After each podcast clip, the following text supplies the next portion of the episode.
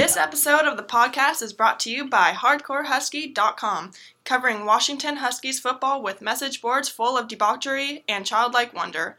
Folks who are well known in Cyberland and not that dumb, except for our little Fudgy, who is wrong about everything.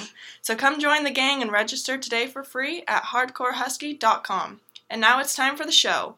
Here are your hosts, Derek Johnson and Dougals. Well, uh, at the recent uh, Hardcore Husky get together in downtown Woodinville at the Pizza Coop, we had a couple of uh, uh, guys come by that hadn't been there before that are guys from the boards at Hardcore Husky. And uh, as we were sitting around chatting, uh, I noticed a couple of things about them. Uh, and first off was that I'm usually the the guy with the most neurotic memory in regards to Husky stats. And if you ask me who won the, the 1979 Washington Fresno State game, I could tell you it was 49 to 14. Um, and and what I found with these two guys, uh, which would be uh, Willie Doog and Joey Dangerously, is that they both had memories that were e- equal to mine or even superior. And uh, and I even got corrected a couple of times on some things that were wrong. I think it was something about Keith Price, the trivia or something we were doing. I don't remember, but anyway, so uh, thought it'd be uh, great to uh, to get them on the podcast and talk a little football. At least one of them is very optimistic about the coming year. Uh, the other is uh, at least lukewarm, and so I'll be kind of a counterbalance to that because I'm I'm kind of in a, a wait and see mode in that regard. Uh, but uh, so first of all, uh, uh, start with the uh, Joey Dangerously. If you just want to take a minute and give uh, your your backstory, Joe, to uh, uh, your history with Husky football, uh, and how you found Hardcore Husky, and then we'll move over to Wooly Doog. Uh, yeah, my uh, real name, shocker, is Joey. So, uh, my first my first real memory of Husky football was 1989 uh, USC game. Uh, that was the year they went to the Freedom Bowl and uh, plundered Florida uh, but my first real memory was my dad watching the game, and I think I posted this on the board. Me asking why our quarterback has a girl name. so, uh,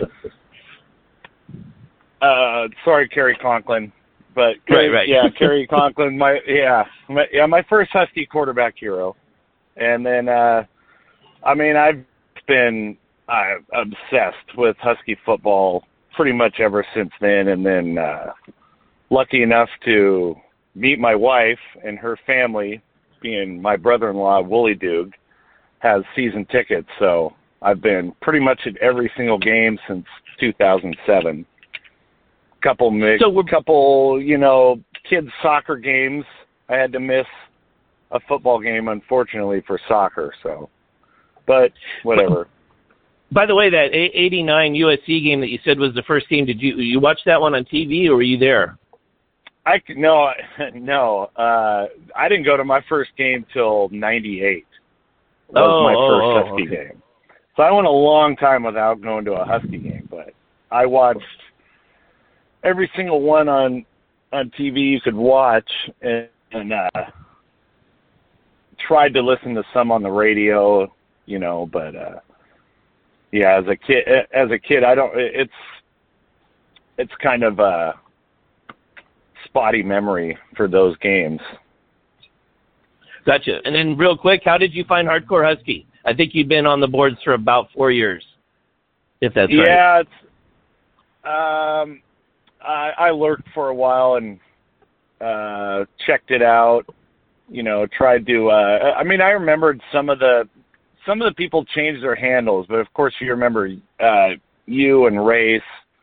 Um but yeah, Dawgman was just it was just too much anymore. I, I couldn't I couldn't understand the the condescending shitty tone from Fetters and uh listening to their podcasts and how uncomfortable uncomfortable it is that those three guys obviously don't like each other. so so so that's what brought me to hardcore husky. I, I I'm just not I, I'm not a clean cut kind of guy like like they want over there. You know that doesn't doesn't uh talk shit to authority and and uh keep his words G-rated. Yep, and I, and I saw that definitely at the get together at the pizza coop when you you were on your about your ninth beer there. well, I kept going. I kept going. I kept going after the pizza coop. oh, you did. Oh. We, uh, uh, yeah, we started before the pizza coop. I was and ready. So, uh, and so, uh, Willie Duke, uh, if you uh, can give your your brief uh, back history with uh, with uh, the Huskies, and then how you found uh, hardcore Husky. And you don't post as much. Some people might not even be as familiar with your with your handle, but yeah, for sure. I'm the guy with the entering sees the Wooly sign on my uh, on my uh, profile. Uh, yeah, he uh, Joey kind of teed it up a bit. My family, uh, you know, going back to my grandpa, I think they've had season tickets since like the 50s. Uh, so my dad had them my whole life. Uh, I started going to games in the mid 90s um, and it's been all you know all, all gravy since there. You know, uh, there's nothing but good good games and fun times uh, since I've been going to games. Um, and yeah, uh, I'm pretty much lost. The precipitous the, uh, slide, right? yeah, yeah. I uh, I'm pretty much lost in the you know the horrible obsession with Husky football. Like last night at midnight, I was like, you know what? do I know enough of what the games were, what games the Huskies played in the 80s? And so I Wikipedia through every season in the 80s just because I needed to know. And I was like, yeah, that was uh 80 to 82 was the run. That was the run, you know. And then try to go to sleep and then be like, man, I, I hate the past 25 years of Husky football. Uh, but yeah, I, I found hardcore Husky. This is now that I think about it, I hadn't thought about it.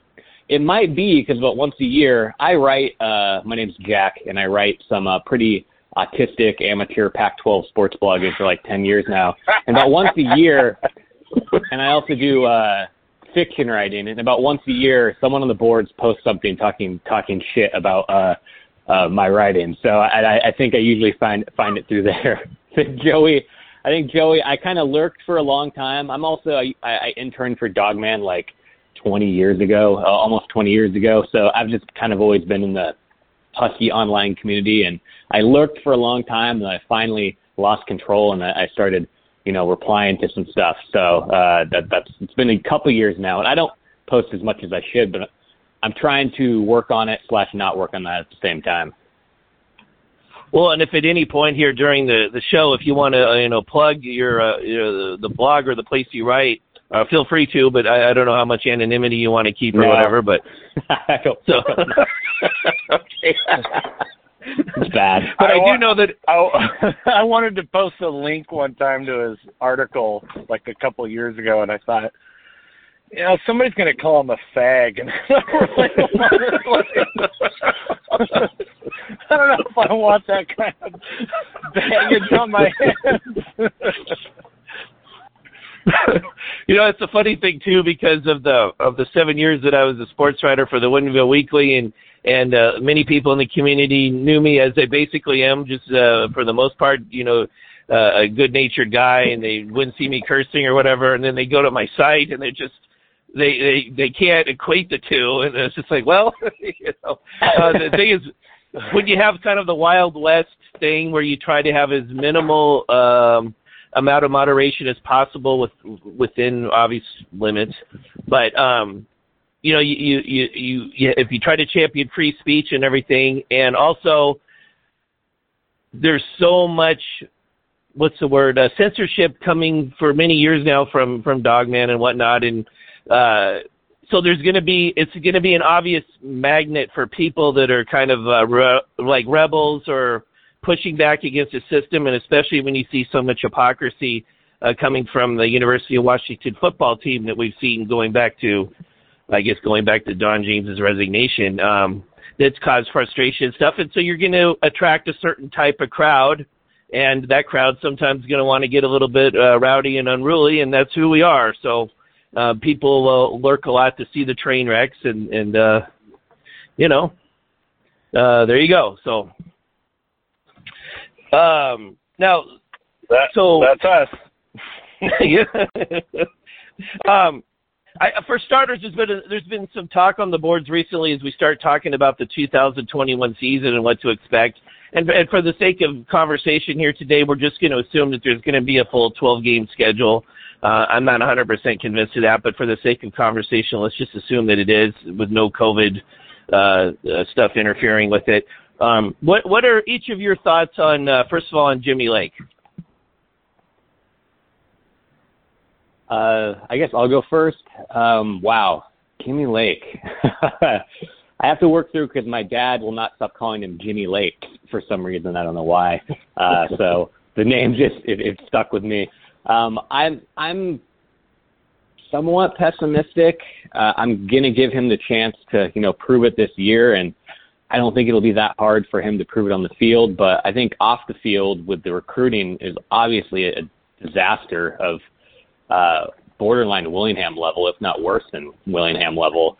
Uh, and but I have I think as a on the field coach, especially given what we saw last year of being at least you know okay, uh, I think he's all right. I'm optimistic enough. I do not see him being you know the next Don James, um, uh, but he could maybe be the next uh, like JV Chris Petersen in some way, hopefully. So I, uh, the recruiting is and his assistant hires have been so disappointing that I, I just it's really hurt how I feel about him. But yeah, I'm I'm kind of in lukewarm is probably a good good good term.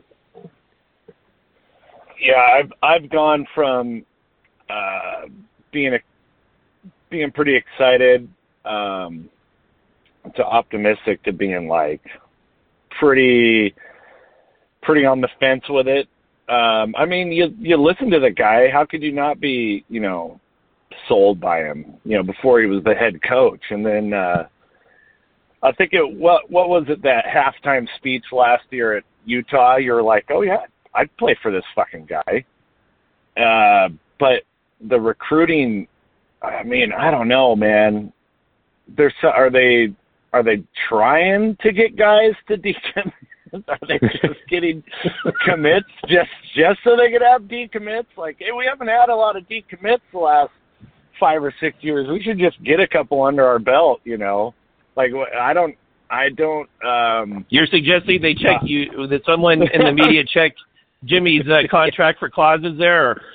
yeah, is he trying to fill a fill a quota for decommit? uh, yeah, I mean, I thought. I, oh, I'm, sorry. Go I'm ahead. willing to. I'm willing to go. I mean, this year you've got to do something this year. I'm I'm pretty optimistic this year. The schedule's pretty favorable with a guaranteed loss at the farm. If I if I decide to go to Stanford, if if I decide to go again, it's a guaranteed loss. But uh yeah, I this schedule should should suit, you know, the team to do well. So I I, I'm I'm still pretty optimistic about this year. Well, as we tra- we'll transition in a second to the season itself in terms of the, the outlook that all three of us have, but um, but in regards to Jimmy Lake, I thought that Sway made an excellent post. It was either this morning or yesterday. Um, he said that the one when Jimmy Lake was was hired, the one absolute lockdown thing that we could count on with him was going to be the recruiting was going to be great, and everything else was going to be an unknown as he switched over to the head coaching role. That was the one thing you could count on. And then, um, you know, it's just, you know, I don't even, I, I, I don't even really make a, a huge effort to follow recruiting, as everybody knows. Um, but I'm even aware of how alarmingly bad it is. So, um, would you take yeah, away the one certainty, and then you're hiring the ball boy for, you know, the Jacksonville Jaguars or whatever? It's you know, what the are we doing? The, the assistant to the running back. the Dwight Schrute of the uh, the NFC East or whatever, but or actually they're AFC. Excuse me, but um, AFC South. AFC South. Thank you. The so, uh, you know, branch. AFC South well, it's you know, and, we kind of hashed over it in previous podcasts and stuff, uh, so I don't want to belabor the point, but um, it's very underwhelming to say the least, and certainly does nothing to spark any uh, optimism in that regard. Um, but uh, so as uh, well, I think what we'll do is maybe we'll just uh, we'll we'll look at three or four different areas of the team and then kind of conclude with what our thoughts are for the uh, you know the overall season and what we think will happen. Quarterback's kind of interesting with uh, Sam Huard and uh, and Dylan Morris, of course, and uh, Jacob Sirmon and his 175 passer rating have moved on. So, uh, what do you guys think in terms of where we're at there? I, I like quarterback. I, I feel good on. Uh, I don't feel like great. I, I I was part of the group when it was announced that Morris, like we have a group text, Morris was announced as a starter. That kind of, you know, had a, had a meltdown before the Oregon State game. Like, oh god, you know, we're going to from Browning to Haener to Morris, just like another small guy who isn't an athlete, who isn't, you know, doesn't have a big arm, and I was really overwhelmed for once in Husky football with how he played last year. Uh, I'm not going to say that he was like, you know, Tui uh, or uh, Hobert, you know, but he he was good enough in those four games to show me that if Huard beats him out at some point in the year, uh, to me that means that Huard's actually pretty good, which I kind of like that dynamic.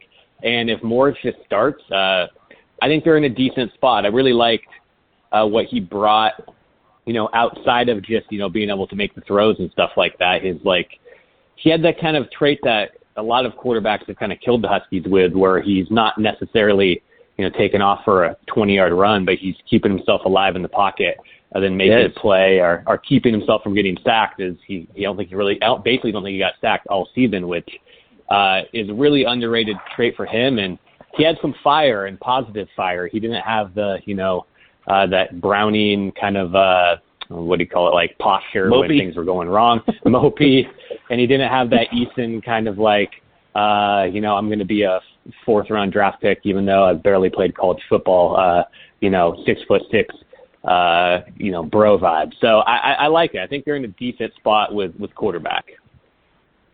I don't think he thought he yeah. was going to be fourth round, but that's another story. yeah, I I uh I enjoyed. Yeah, we we all kind of had a little minor meltdown. We were like, "God, oh, shit." Dylan Morris. I, we have nothing other than Dylan Morris, you know.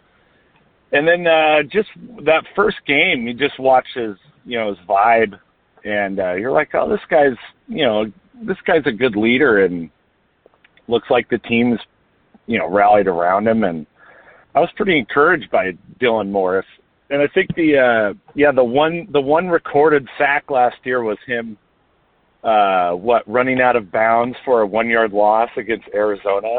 It's like that's the one stat we could hand Arizona in the first three quarters. um, and then uh, you know on uh, on Huard, you know, leave it to the Huskies to to finally get a five star quarterback, and he can't play. All these other teams, they get a five star quarterback, he's immediately playing. and ours isn't ready for a couple of years. Like, of course. No. uh, but I'm fine with uh, it because uh, I think I think the team will. Uh, I think team will do okay with Morris. I I, I don't think he's going to fuck up any game for us this year. And then I saw that uh, in regards to running back, that uh, Jimmy Lake, I believe it was yesterday, was giving a lot of uh, plaudits to um, to uh, Fig Newton there, and uh, saying he's definitely going to get a lot of carries. He's in the best physical shape he's seen in a long time. So obviously, he Jimmy uh, Coach Lake was trying to um, pump him up with some public praise there. Um, and uh, what, what do you guys think in regards to the uh, you know the we got we definitely have kind of a little. Uh, uh, what's the word I'm looking for? A little cabal of uh, running backs there now. The stable. Stable, that's the word I want. Don't, the, I don't know if I, I wouldn't call it a stable. the stable. it's like uh, it's a little stable? bit. Yeah, it's more of like a humane society almost a little bit. Uh, I don't know if I call it a stable. That's, Just as long as nobody's getting euthanized, we're okay though. So it's a it's a horse rescue. It's a horse rescue. That's not. That's too. Reporting live from the horse rescue farm at Montlake. Okay. That's a little too harsh. it is. It, we don't we don't we don't euthanize our horses. we just give them six fifth and sixth years. You know, we give them that extra we tape, COVID we year. Tape their, we tape their legs. That's too harsh. It's too harsh. Uh, running like back to me is McGrew. okay.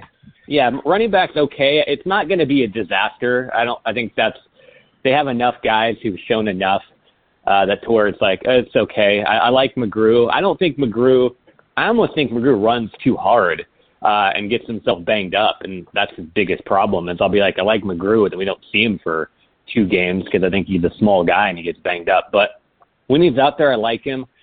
Uh, I like what they have at running back. I mean, I think me and Joey had a lot of years where you just stop and be like, you know, he went from Chris Polk to Sankey uh, to Gaskin, and we're just like, man, there's going to be a day when we don't have just a, you know, a thoroughbred of a running back, and we're going to be like, man, that's it's so much different when you don't have that, and we're there. Uh, starting with 2019, it's you know that whole not having uh with that 10 year run basically of having, you know, NFL just amazing running backs who could carry, you know, 30 times a game and may, do damage is pretty nice. And they don't have that. There's, uh, and I think the offense is going to have a little bit of a, a little bit of a struggle. I think just with the way Washington always seems to be built when they don't have uh, a running back like that, and they don't. Uh, but they're fine. I, I, they have a mix up of decent guys that are, are going to be okay, and you never know. One of those guys could step up. One of the younger guys, uh, like Cam Davis or one of the Texas guys, just those Polk, those Sankey, uh, Gaskin guys. Sometimes they kind of come out of nowhere, uh, and one day they're just the man. So I hope that happens, but I don't see it happening. I think I posted this on the boards maybe six weeks ago or so, but um, I do truly believe um, that if McGrew was playing it like this might sound condescending or like a backhanded comment, but I am being sincere. If he was playing it like Linfield, he'd be like a legend. I think. yeah, yeah, that's Uh, right. he's he's like Yeah. he's like the NBA he's like the NBA jam of uh, running backs. Like he'll he'll be there's there's a game where you're like keep keep handing it to McGrew, please hand it to him. He's gashing this team, and then then there'll be a game where he runs the ball straight into the line and gets knocked backwards like like Mark Sanchez in the butt fumble or something.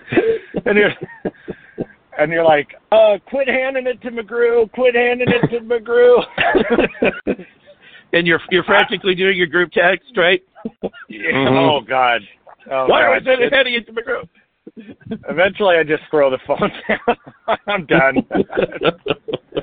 uh, I've I've never been too down on uh, Keith Bhonapha. Uh, I know like he gets a lot of shit for you know his recruiting, and it looks like uh, it looks like he's kind of settling on recruits sometimes, but he's he's for the most part got production out of his guys, and I mean, knock on wood, not a lot of fumbles in his in his time here. So, you know, I I don't I, I'm not I don't panic on the running backs because I think I think they're going to unleash Cam Davis this year. I think he's going to be the number one guy. I'm hoping he's the number one guy. Me too.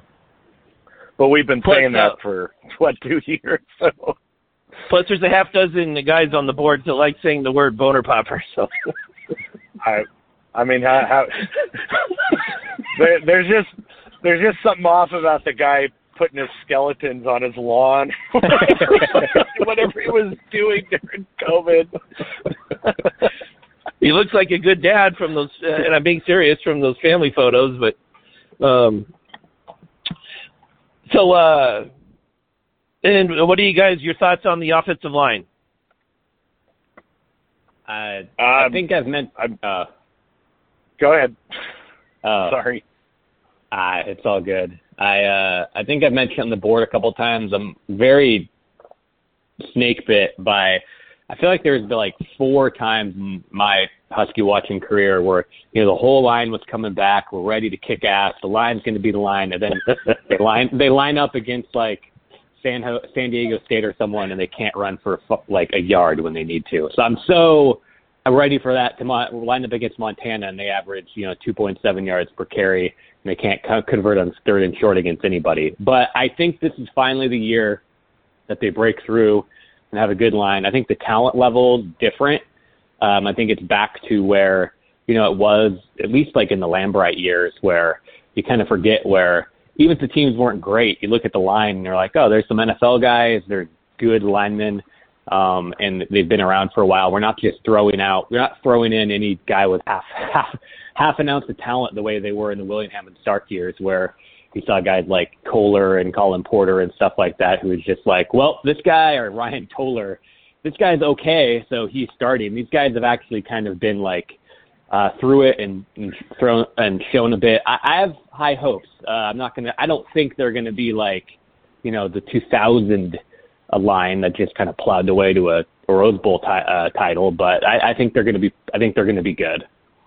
And, and by the way, the like the the mother of all examples there, in regards to where you enter into a season thinking that the offensive line is so, going to be so prevailingly dominant. Um, you think back to the five reasons that originated in 2008, heading into the Oregon game, and whatever Dawgman poster that said that we averaged 332 pounds across the line, and uh, the boys have an attitude and are ready to rumble. I and then we lost I 44 spent- to 10. I, I went down a rabbit hole and spent hours trying to find the original post. oh, did you really? Just oh, scouring the internet a couple of years ago. So somebody somebody on uh, Hardcore Husky has a copy pasted somewhere, but uh hopefully gone are the days of Greg Christine. starting at, starting at guard. Uh, no offense to Greg Christine. Um, gave his heart and soul to the program. But yeah, I, I echo everything everything that Jack said because we've been saying this for oh 20 years. Oh, this this line is quote unquote ready to rumble this year. We've, everybody's Yeah. everybody's everybody's coming back, and then we finish like sixth or seventh in every category.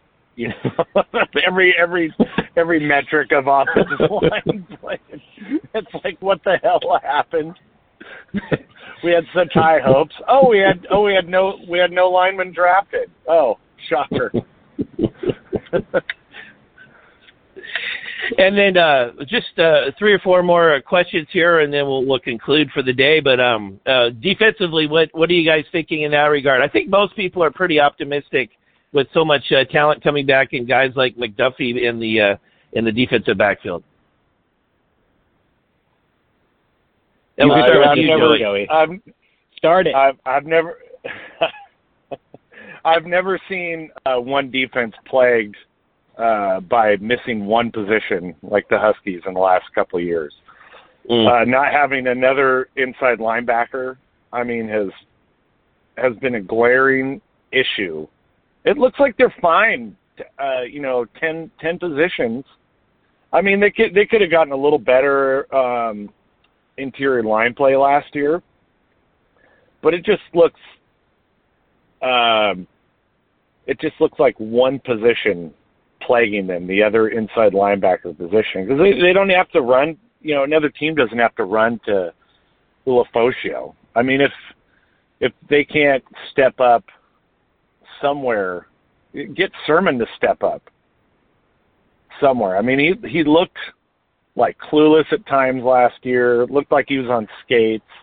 Then he'd make a play, and you're like, okay, all right, all right. He's I think he's finally clicking, and then disappears in the Stanford game. I, I don't. I mean, it's granted Asa Turner didn't help anybody out last year, but hopefully the uh, hopefully the hyphenated safety uh, helps him out this year. Yeah, Wooly. That would be Bradley Hiles. Yeah, uh, Bradley Hiles. I call him Bradley hyphenated because you go you go hyphenated, you know, whatever. I won't He get I won't get into that. I won't get into my phobia on hyphenated names. I, I it all starts. There's and a long ends thread on Safarian Dawgman about that. yeah. that might have Yeah. been my first rant on Doc or on. Uh, He'll get hardcore tossed. You'll get tossed. You'll get tossed It from mi- Dawgman for for that. Yeah. Uh, it might be uh it might be the post that I'm thinking of, but there was like a, a very extensive breakdown a few years ago uh, on hyphenated names and why we hate them or whatever. It was like six pages or something. Went into the etymology of it and Is that all I did was six pages on it?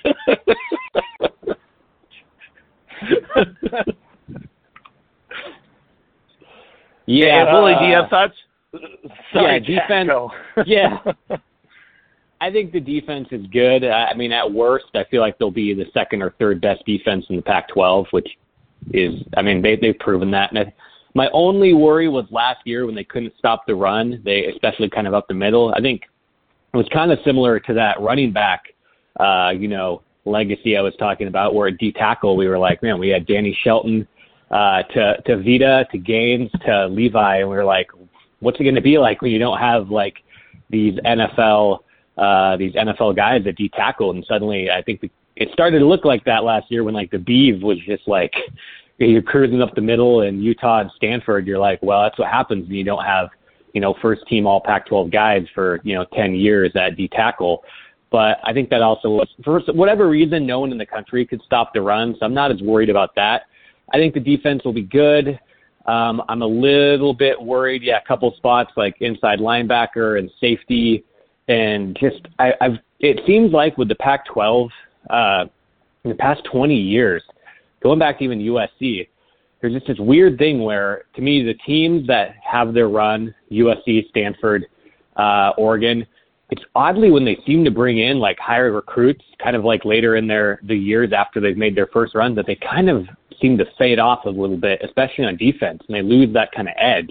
So I'm just Hmm. hoping. I, I think the talent's there, and I, I think I saw a little bit of that last year, where you just don't have the guys that are trying to prove it as much, or they maybe think that they come in with a little bit higher, uh, you know, they come in with a little bit higher thinking to themselves, and they don't uh, have that chip on their shoulder. And I think I'm hoping that doesn't happen to the Huskies. Uh, and I do like hyphenated Radley Hiles. He's kind of uh, just looking at some of the pictures and stuff at practice. He kind of has that vibe uh, of what I think they really Mhm. need. Um, where obviously McDuffie to me is the best corner in the Pac-12, uh, best uh, if not the country. But Radley Hiles might not be as good, but kind of bring that, you know, Byron Murphy, uh, Ezekiel Turner, just like edge of like we're gonna we're gonna fuck people up today, and that's what they need. I think they, especially last year, uh, if the de- if the defense if the front isn't going to be able to shut people down the way it was in the run game. Well, and especially if Zeke people are throwing away from Zeke McDuffie. Turner is- uh, sorry, I was going to say Zeke Turner is one of the most underrated uh, Huskies of the last ten years because that guy would dish out a hit, play a little dirty, and uh, the team seemed to that whole death row defense was kind of like that. But Zeke Turner was pretty underrated at at uh, getting a good hit and firing up the team.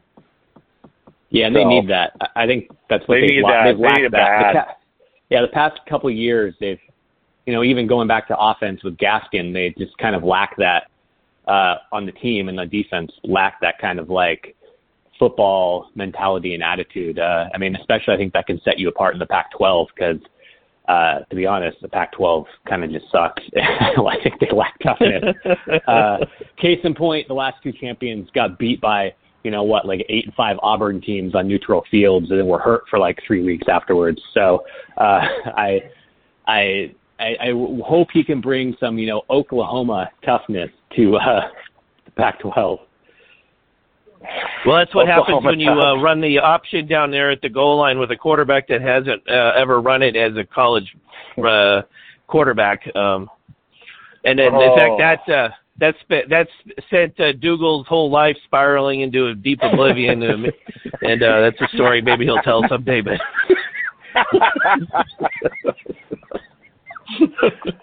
uh, I think I think I was already nearing uh, blackout stage of that game. I, I think I mailed it in. My wife has a gif of me just shaking my head with my arms folded somewhere.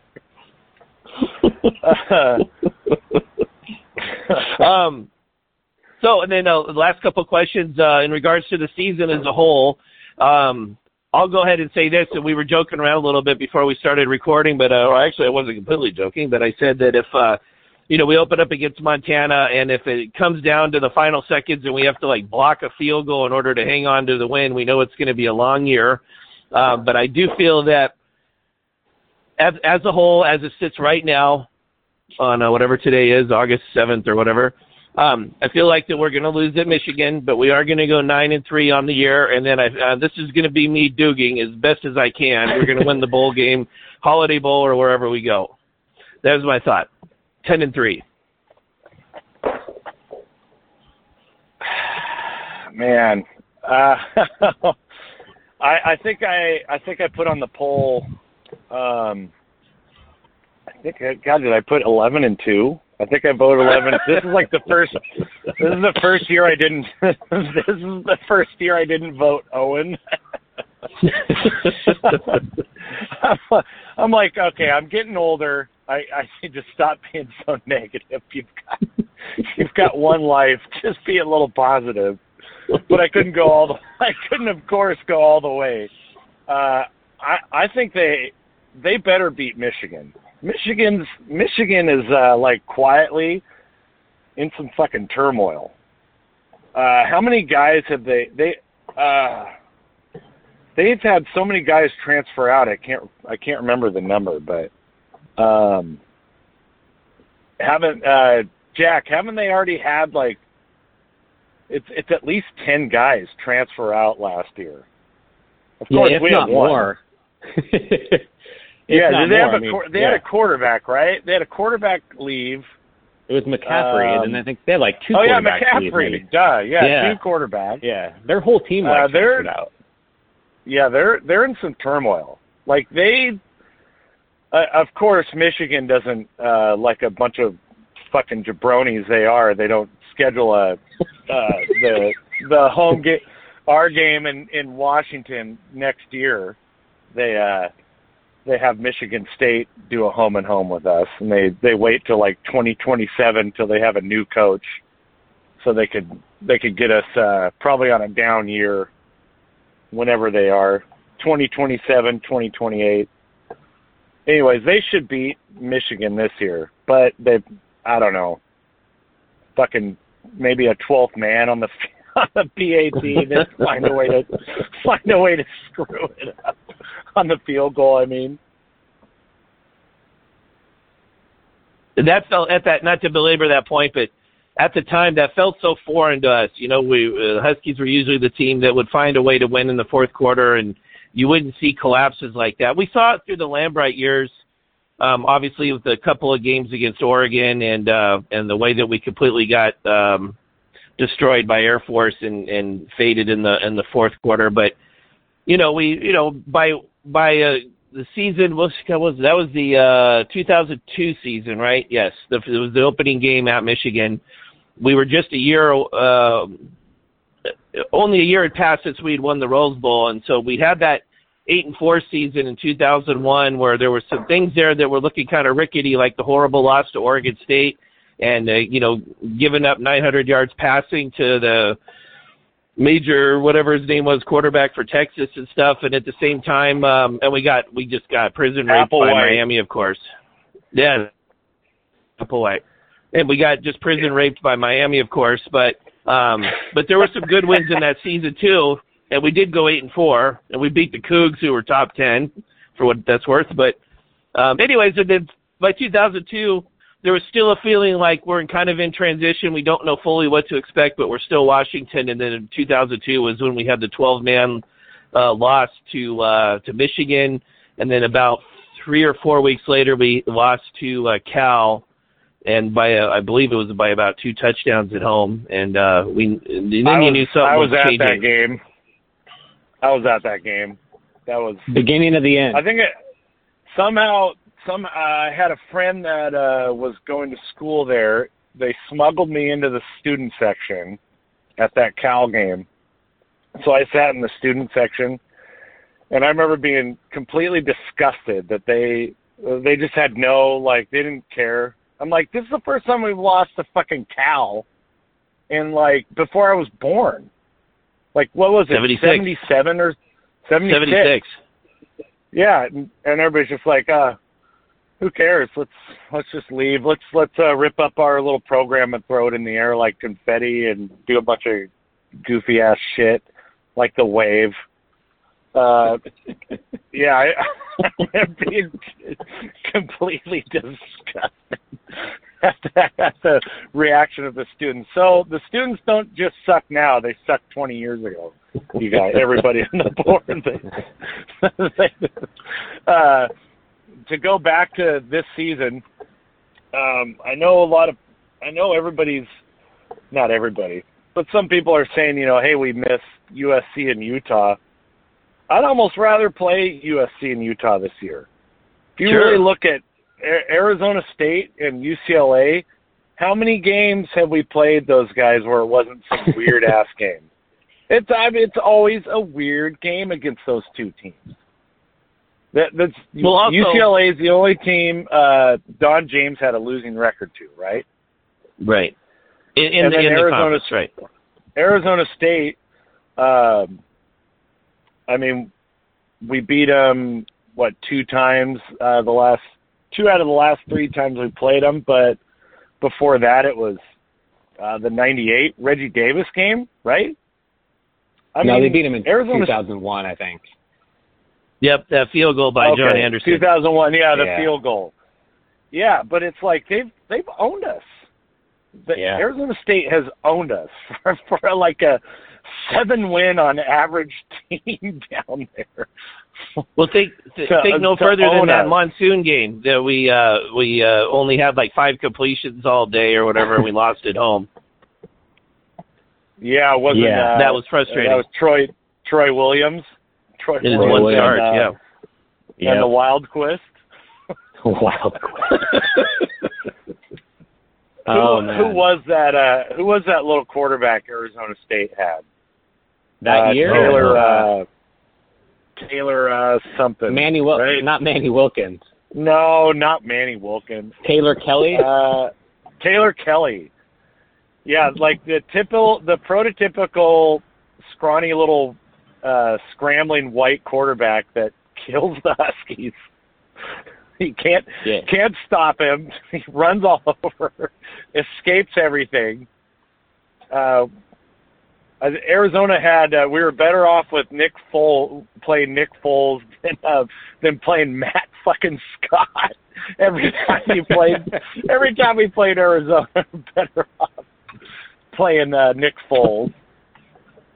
Uh, yeah, we could do, we could do a whole podcast on the uh me and Joey thing of no one kills the Huskies more than not very big, not very athletic, not good passer, just kind of clumsy, weird quarterbacks like that in the past like 10 to 15 years have just like uh Manny Wilkins is a great example. Ne- Always kill the Huskies.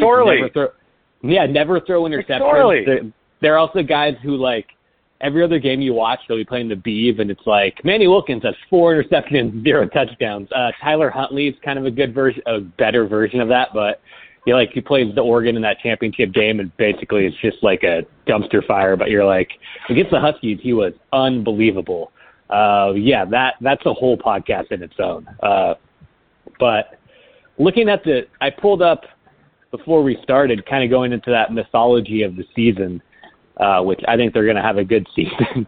I think the problem with being, you know, such a deep fan is I start going through the games, and yeah, if they lose to Michigan, it's not a good sign because who does Michigan even have now, other than that's on the road and that's a, you know, a borderline blue blood.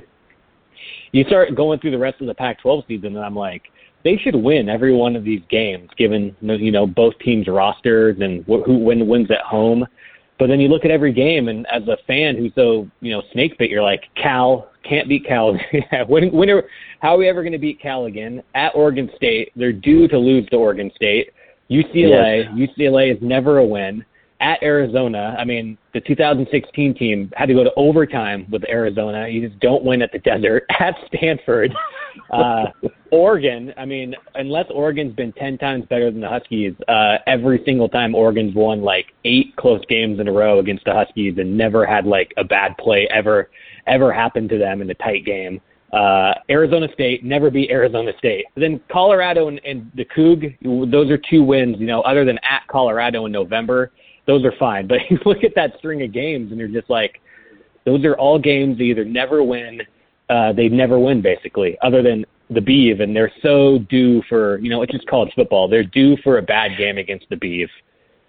So you've got us at seven and five. Okay. No, um, I, I think I think they have a good year.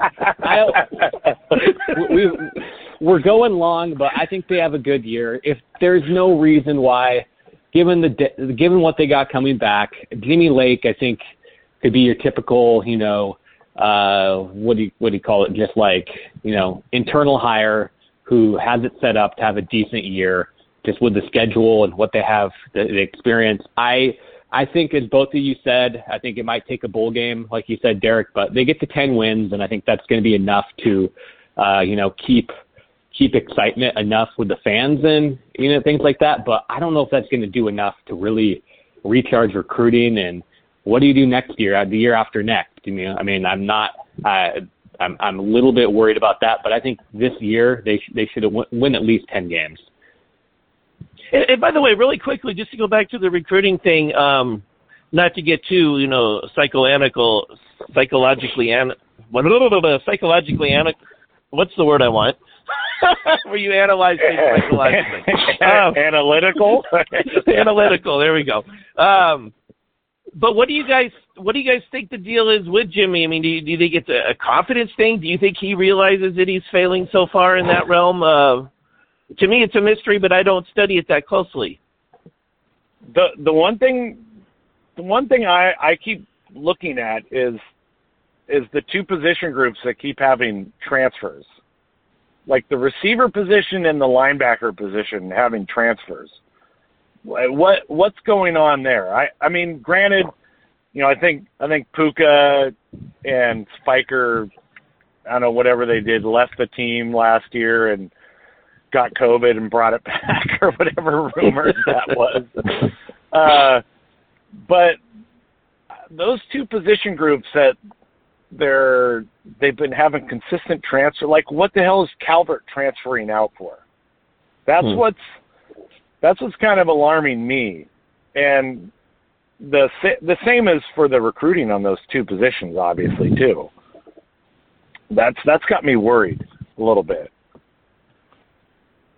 And especially yeah. in, in regards to oh sorry sorry Jack I'll just say real quick though especially yeah. in regards to Puka um, if you just if you just step back and look at this uh, at the big picture he you know he was going to be an upperclassman. He's in a position now where there's really no other competition on the team to take away time from him. He'd get all the all the spotlight that he wanted and a chance to really shine with a quarterback that he'd worked with now for over a year. And it and and to move back home like that, uh, you know, it just didn't make sense to me. So, I think he's a little of a head case. Yeah, I think that's always been the case. Uh, yeah, I think that the transfer kind of confirmed it.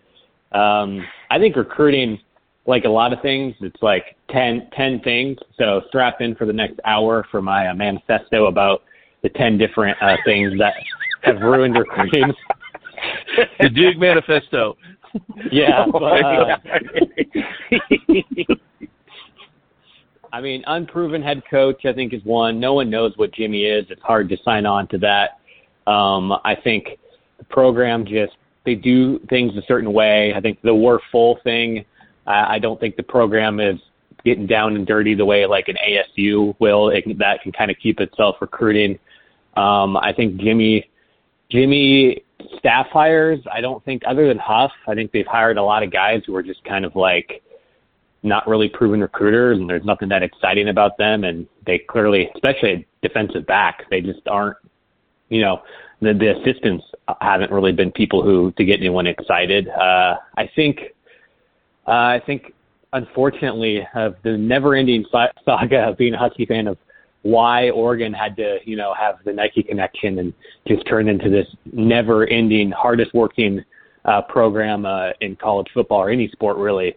Uh, I think they get negative recruited a lot right now about by from Pac-12 schools, and I think uh, Jimmy saying maybe Jimmy saying stupid shit, uh, you know, early on in his career did not help. I think Oregon's almost like trolling Washington right now and turned the tide mm. of that recruiting where it seemed like they were winning every battle against Oregon. Oregon was kind of taking a lot of guys who, you know, were like four star guys, but you're like, I don't know if anyone's actually really recruiting that guy. Uh, where now I think Washington's kind of like it's completely flipped, and now I think the Huskies aren't winning any recruiting battles against Oregon or anybody. Uh, then on top of that, they're not even getting, you know, they're still passing on those kind of fake four star guys, and now they're just taking players who um, I think you know they can just get. Which doesn't mean they're not good. I think I don't want to get lost in that, but I just it doesn't seem like they're fighting and they're not they're not winning any fights, and it's almost like they're not willing to get into a fight.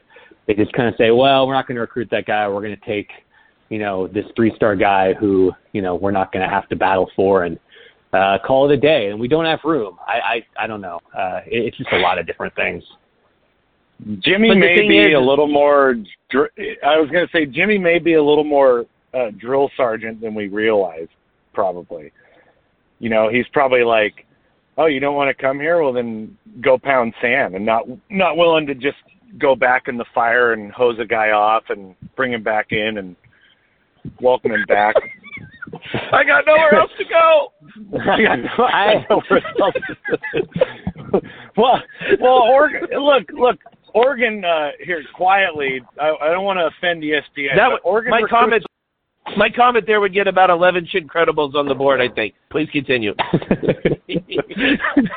was going to say, I was going to say, God, God forbid I, I offend the the mothership of ESPN, but quietly Oregon recruits a lot of four star Jags. Uh, and they they don't get a lot of shit for it. They just mm. get, oh my god, this this this this four star out of Mississippi that obviously nobody in the SEC wanted. and there's a reason he's coming to Oregon. But uh, so that's that's a little bit of the hype on on on Oregon. I, I didn't. I, I did not want to spend a whole podcast bitching about Oregon. Hell yeah! so I'll just, I'll just leave it. I'll just, I'll just leave it there. they do have a lineman, uh, walk-on lineman from uh, from Deming. So, and I think he's he's he, he's not a walk-on. He's a he's a starter. He's when you hear like he's, a, he's on scholarship.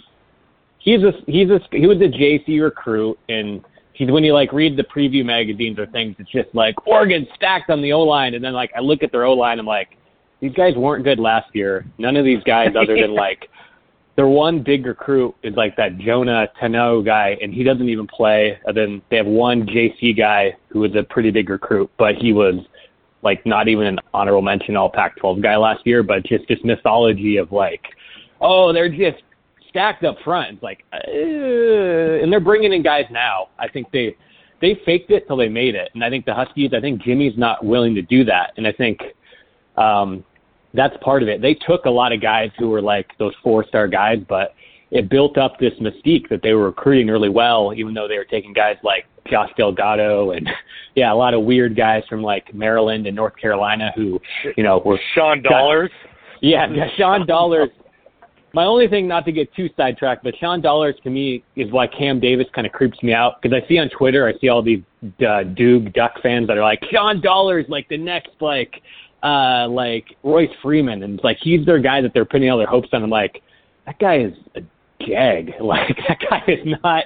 He's like a low four star guy. I don't think Washington. I don't think anyone even recruited him that hard. But I'm I'm going on a tangent. But yeah, I think that's kind of a good point. I think Jimmy isn't faking it, not willing to fake it till you make it a little bit, and you know, sign some four star guys who aren't really that huge of a deal, but it boosts your recruiting ranking, and then other guys see that and they're like, oh, the Huskies had the 11th best class in the country last year, even though you know really uh, psychotic recruiting fans like me uh, will be like, yeah, but dude, like 60% of those guys are like guys that you know Pac-12 schools cooled on. Uh, but you know, you got to kind of do that and land some five star guys too to get thrown in there. And I just I don't think I don't think Jimmy's doing that. I think he's kind of resting on, you know, well we're going to take this guy and we develop, uh, and still has a little bit of that Boise State mindset of, you know, we develop our guys and uh, either that or he just sucks. I don't know. it could just be that he's just well. The, the weird thing, the weird thing about Jimmy Lake, though, it, weird in the sense that it's really a, a dichotomy, is because um, just like the picture that Race Bannon posted yesterday, I think, where he was saying Team Jimmy and stuff, and Jimmy's like he's sharply dressed, he's color coordinated with what he, I think it was, I can't remember, I think it was a purple sweatshirt and purple shoes or something, and looked black shorts. I think it looks sharp. He's jogging onto the field. He's, you know, he's got that uh, big broad smile. Uh, he's handsome. He's charismatic. He looks athletic. He, he looks like a guy that you know uh, can really put a, a thunderbolt of energy into a team. Or um, and then, but you see the results, and you see the coaches that he brings in, and you see who he elevated to defensive coordinator after Coach K left, and all these things just don't add up. That that was predictable. He, he looks yeah. the part. He looks the part. It was, I don't know. Uh, it was, it was he like, looks like a guy that would was, mix uh, it up in recruiting. Who, Jimmy Yeah. or or, Yes. or Gregory? not Bob. Not Gregory. Gregory, no. No, but Jimmy looks like a guy that would go, uh, "Fuck no, the Oregon's not going to get that player," and then Yeah. pull out all the stops. And but you don't see it. So uh, not that's the anymore. part Not that- anymore. He was the he was the best recruiter. And now, it's, yeah, now it's like uh, it's like oh we're just oh we're not even fighting for anybody. Oh, okay, we'll go steal a guy from Arizona. I think I put a I think I put something on the wall. I'm like Arizona theft is better than Fresno's theft. And I was, I was kind of half sincere and half half. Well, maybe they- Well, maybe they should get some two-star recruit from South Carolina and then call up, uh, you know, Kim Reynolds and ask him to make him a five-star and start building things up. You know. Uh, that used yeah, I to think that- happen. Jack, Jack and I part of the were game. talking about that. That That's used to still happen. happening. that used that to happen. still happens. That's uh, I think I think Oregon does a lot of that. If you notice, I think their last class, like every single, and this is a Dug Dawgman narrative that I think is getting more true, where you see guys who commit to certain schools, and suddenly like every single guy in Oregon's class last year, like went from like they were all like borderline four star guys, and by the end of it, they were like borderline five star. But yeah, Jimmy, there's a thing going on with Washington and I think Oregon where it's like Washington does stuff that just makes sense and seems like it's going to be a home run. It works everywhere else, and then it doesn't. Like, you know, we have a young African American head coach who has a lot of energy. He checks every box. He he does. He seems to be like the perfect guy who's young and going to get guys in. Proven track record. I mean, putting DBs into the league, nothing it does not work. You know, uh, Oregon does stuff that just seems like it never works. The you know hiring the guy who because the players want him to be the coach uh, who failed at another school, who looked like a villain from a Revenge of a '90s uh, a '90s comedy like Revenge of the Nerds, uh, and suddenly he's like, suddenly Jimmy's like, you know, uh, you know the. You know the ethnic uh, the ethnic background of Jimmy can't recruit guys and uh, Mario Cristobal is just like killing it. Uh, you know, and it's Is that, just like is that a sign of how is that a sign of how fake America is?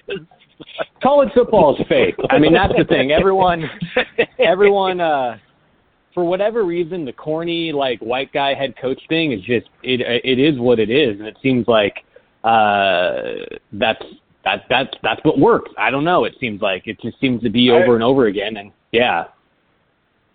Uh, da- Dabo Swinney is not a guy I would hang out with outside, outside of football. I, I, I'm not. I'm not a sweatshirt with no hood. No thanks.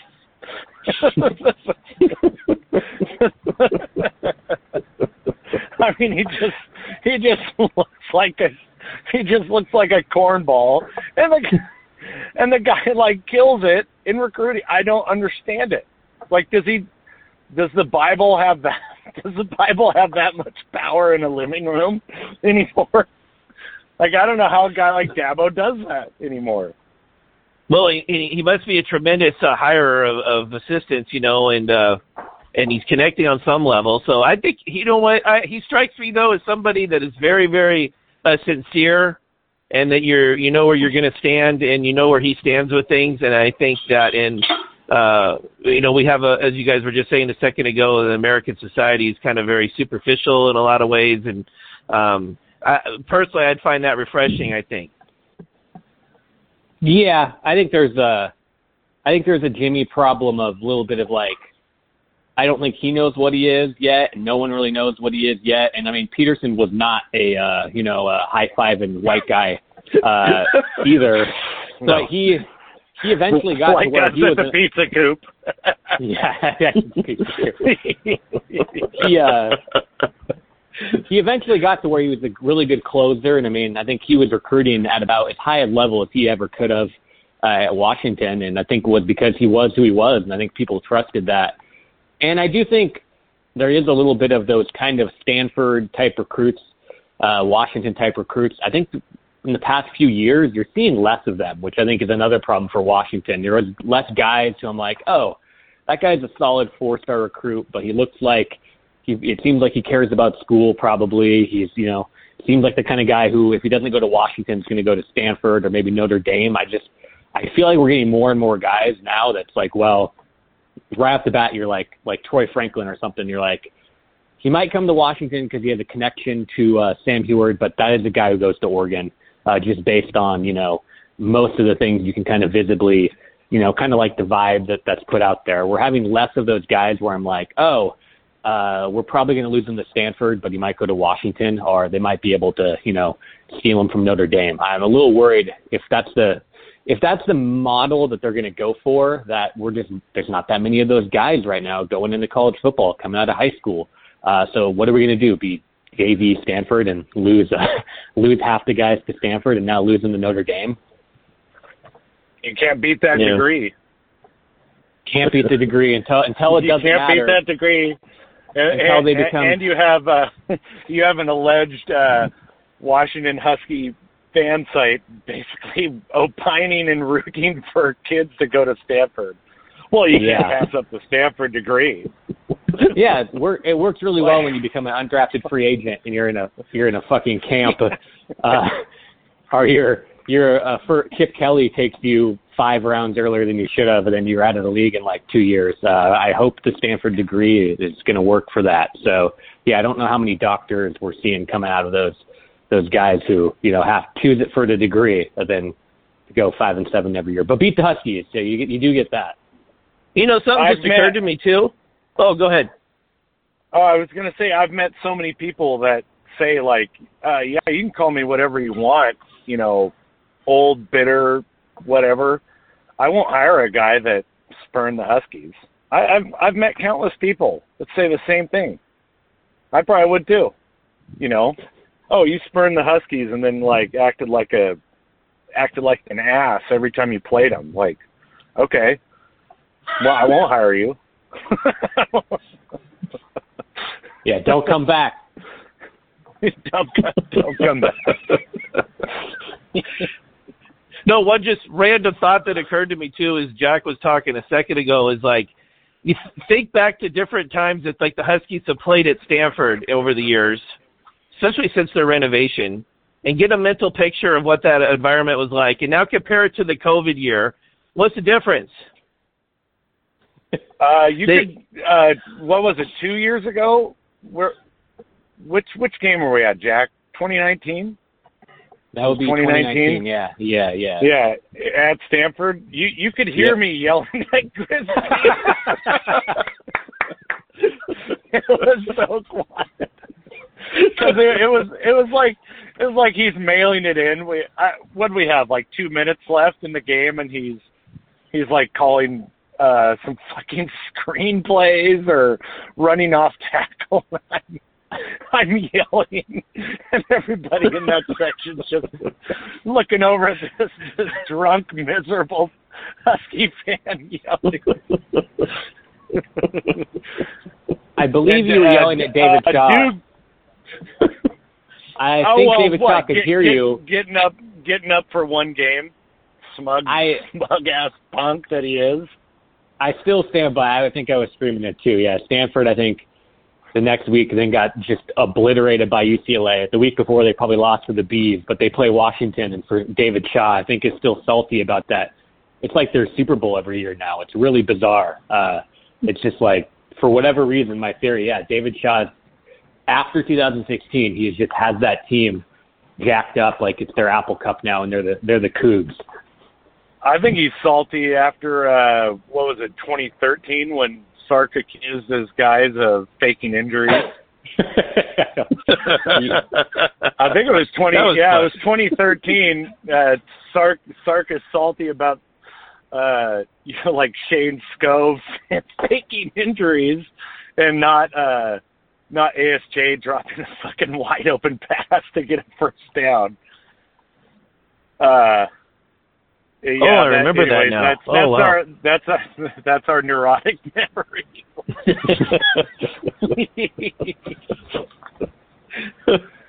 um, I guess uh, we'll we'll conclude then with one final question for you guys, uh, and I'm really curious what you're going to say. Um, and and uh, we'll start with you, Jack. Who's your favorite poster on Hardcore Husky, and then who's the poster that irritates you the most? uh, my favorite poster uh, has to be probably Race, just because I think that's the most. Uh, when I come in and I don't know what to, I'm not expecting anything, and then I'm leaving, laughing, confused, and crying. Uh, that's the guy. Uh, I, I gotta, I gotta have support for that. I love just totally uh, nonsensical stuff too, and replies to things. uh, uh, my least favorite is God. I'm trying to pull up who that who it was. Uh, somebody recently. Joey dangerously. No, he, he's all right. Somebody posted something and posted my entire like uh, writing bio, which includes like my fiction stuff, and then basically Oh, talked shit. dude, that, that I think that was I think that was basement, but then I think everybody It I was. think it was It was uh, basement. It was like it was basement. Yeah, yeah, and then but I uh, don't think was he talking shit. I think it was uh, Dirty South. I couldn't Dog tell. dirty, talking dirty South Dog. Yeah, I think Dirty. South said Dog is like a. I think he's I think he's like a 13 year old or something. Yeah, so Dirty South Dog. Yeah, Baseman, I think said I need to cyber with Jim Bassnight, uh, who I kind of vaguely remember as being a, a bass player or something. but uh, yeah, uh, Dirty South Dog. Yeah, he's been one of the guys who who's you know called made fun of my my my my shit. So fuck him. and if he's 13, I, he said he has a. Uh, uh, I believe he said. I believe he called her a morbidly obese wife in her 40s, and if he's 13, then um, I hope we're. well, if he's if, he, if he's openly admitting that, then I'll take him off the I'll take him off the uh, uh, I'll just I I I just like to say really quick, uh, LK, Paz, and uh, Purple Bays, uh, great guys. You know, Yeah. met him at the function, um, along with along with Stalin. uh, four four great people that I met. Um, sorry you had to put sorry you had to put up with me. Uh, at least nine beers in. But, you know, there was that Uh, one part where you were looking over at Jack and you said she stopped serving us. We're going to have to go up to the to the bar to get our beers. so, you remember that? Uh, off. vaguely. Uh, uh, anyways, uh, favorite poster, uh, I, Ray Spannon. I hope I can meet him someday before his 150th birthday. uh, yeah, least favorite poster, uh, Sub K, yesterday, today, tomorrow, forever. Uh, Is he, is he still a is he a poster? I didn't think he was. he's been gone I- a while. like I so- said, like I said, yesterday, today, tomorrow. If he ever comes back. Uh, uh, no, I, I've gotten to the point where I, uh, you know, you have a disagreement on the board. I just say, you know, it's on the board. If we were all out, if we're all out drinking, tailgating, we don't get along because we'd all have one thing in common. It'd be Husky football, you know. So Right. I, I don't, uh, I don't hold too many things personal. Like you tell me to fuck off, I probably deserved it. You know. Oh, and when I down- say you- most you- irritating, you- uh, yeah, go oh, ahead. irritating poster. I Oh, yeah. mean, I didn't say somebody you want to, you know, murder or something. It was uh, no, no, no. Just most irritating. Uh, most irritating. Um. Well, you can half half the people on the board are irritating. I look, Pump, a Pumpy, Pumpy, Pumpy is irritating, but I love it. I, love I, I was where where is Pumpy? I mean, where is uh what Tierb's hot boobs or shot boobs or whatever the fuck is that? was? Well, he's not. Like he's what not happened to that? back. Well, I mean, Yeah, he think- irritating, but it's the kind of comical. I I kind of get. I, I kind Yeah, of don't think- appreciate the uh, random stuff.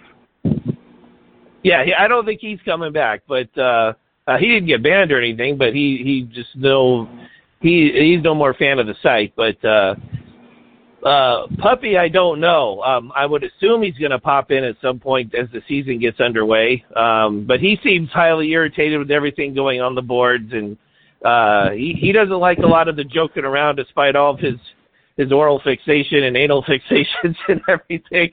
Uh, he, he, he, you know, he's been pushing me for years for a higher discussion board and everything, and and I think he comes on there and just sees us clowning around, and um, and for whatever reason he feels that that's just uh, he's above that or something. So that's my take.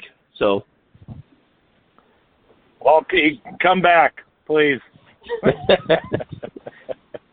so yeah, I guess we'll we'll wrap it up there. Um, thanks guys for coming on, and uh, and uh, looking forward to getting this uh, up uh, later this morning and uh, uploaded and uh, posted on the boards and stuff. And so uh, thanks for being on the show. Yeah, thank you. Anytime. Yeah, do it up. Thank you for listening to the Hardcore Husky podcast. This show is copyrighted material. In other words, stop plagiarizing our shit, fuckos. So please tell a friend and rate us five stars on iTunes, especially you cheap bastards who don't donate. It's the least you could do. Yeah, I'm looking at you, creepy coog. And come join our fun at over at hu- hardcorehusky.com. We've got Husky football, Yellow Snow's record shop, and our notorious Tug Tavern, which is which is a shit show of politics and strange news. And if you enjoy yourself and are ready for the next level, level of cyber Peyote. peyote, come join Swain's Wigwam. I'm gonna have to read this over. Sway's Wigwam, yeah. Sway's Wigwam at Navajo Nation's gift to college football. It's also the official private club of hardcore Huskies. We're talking boobs, guns, and inside information, all for the low low fee of $129 a year. Come join the fun. Have to redo that one, but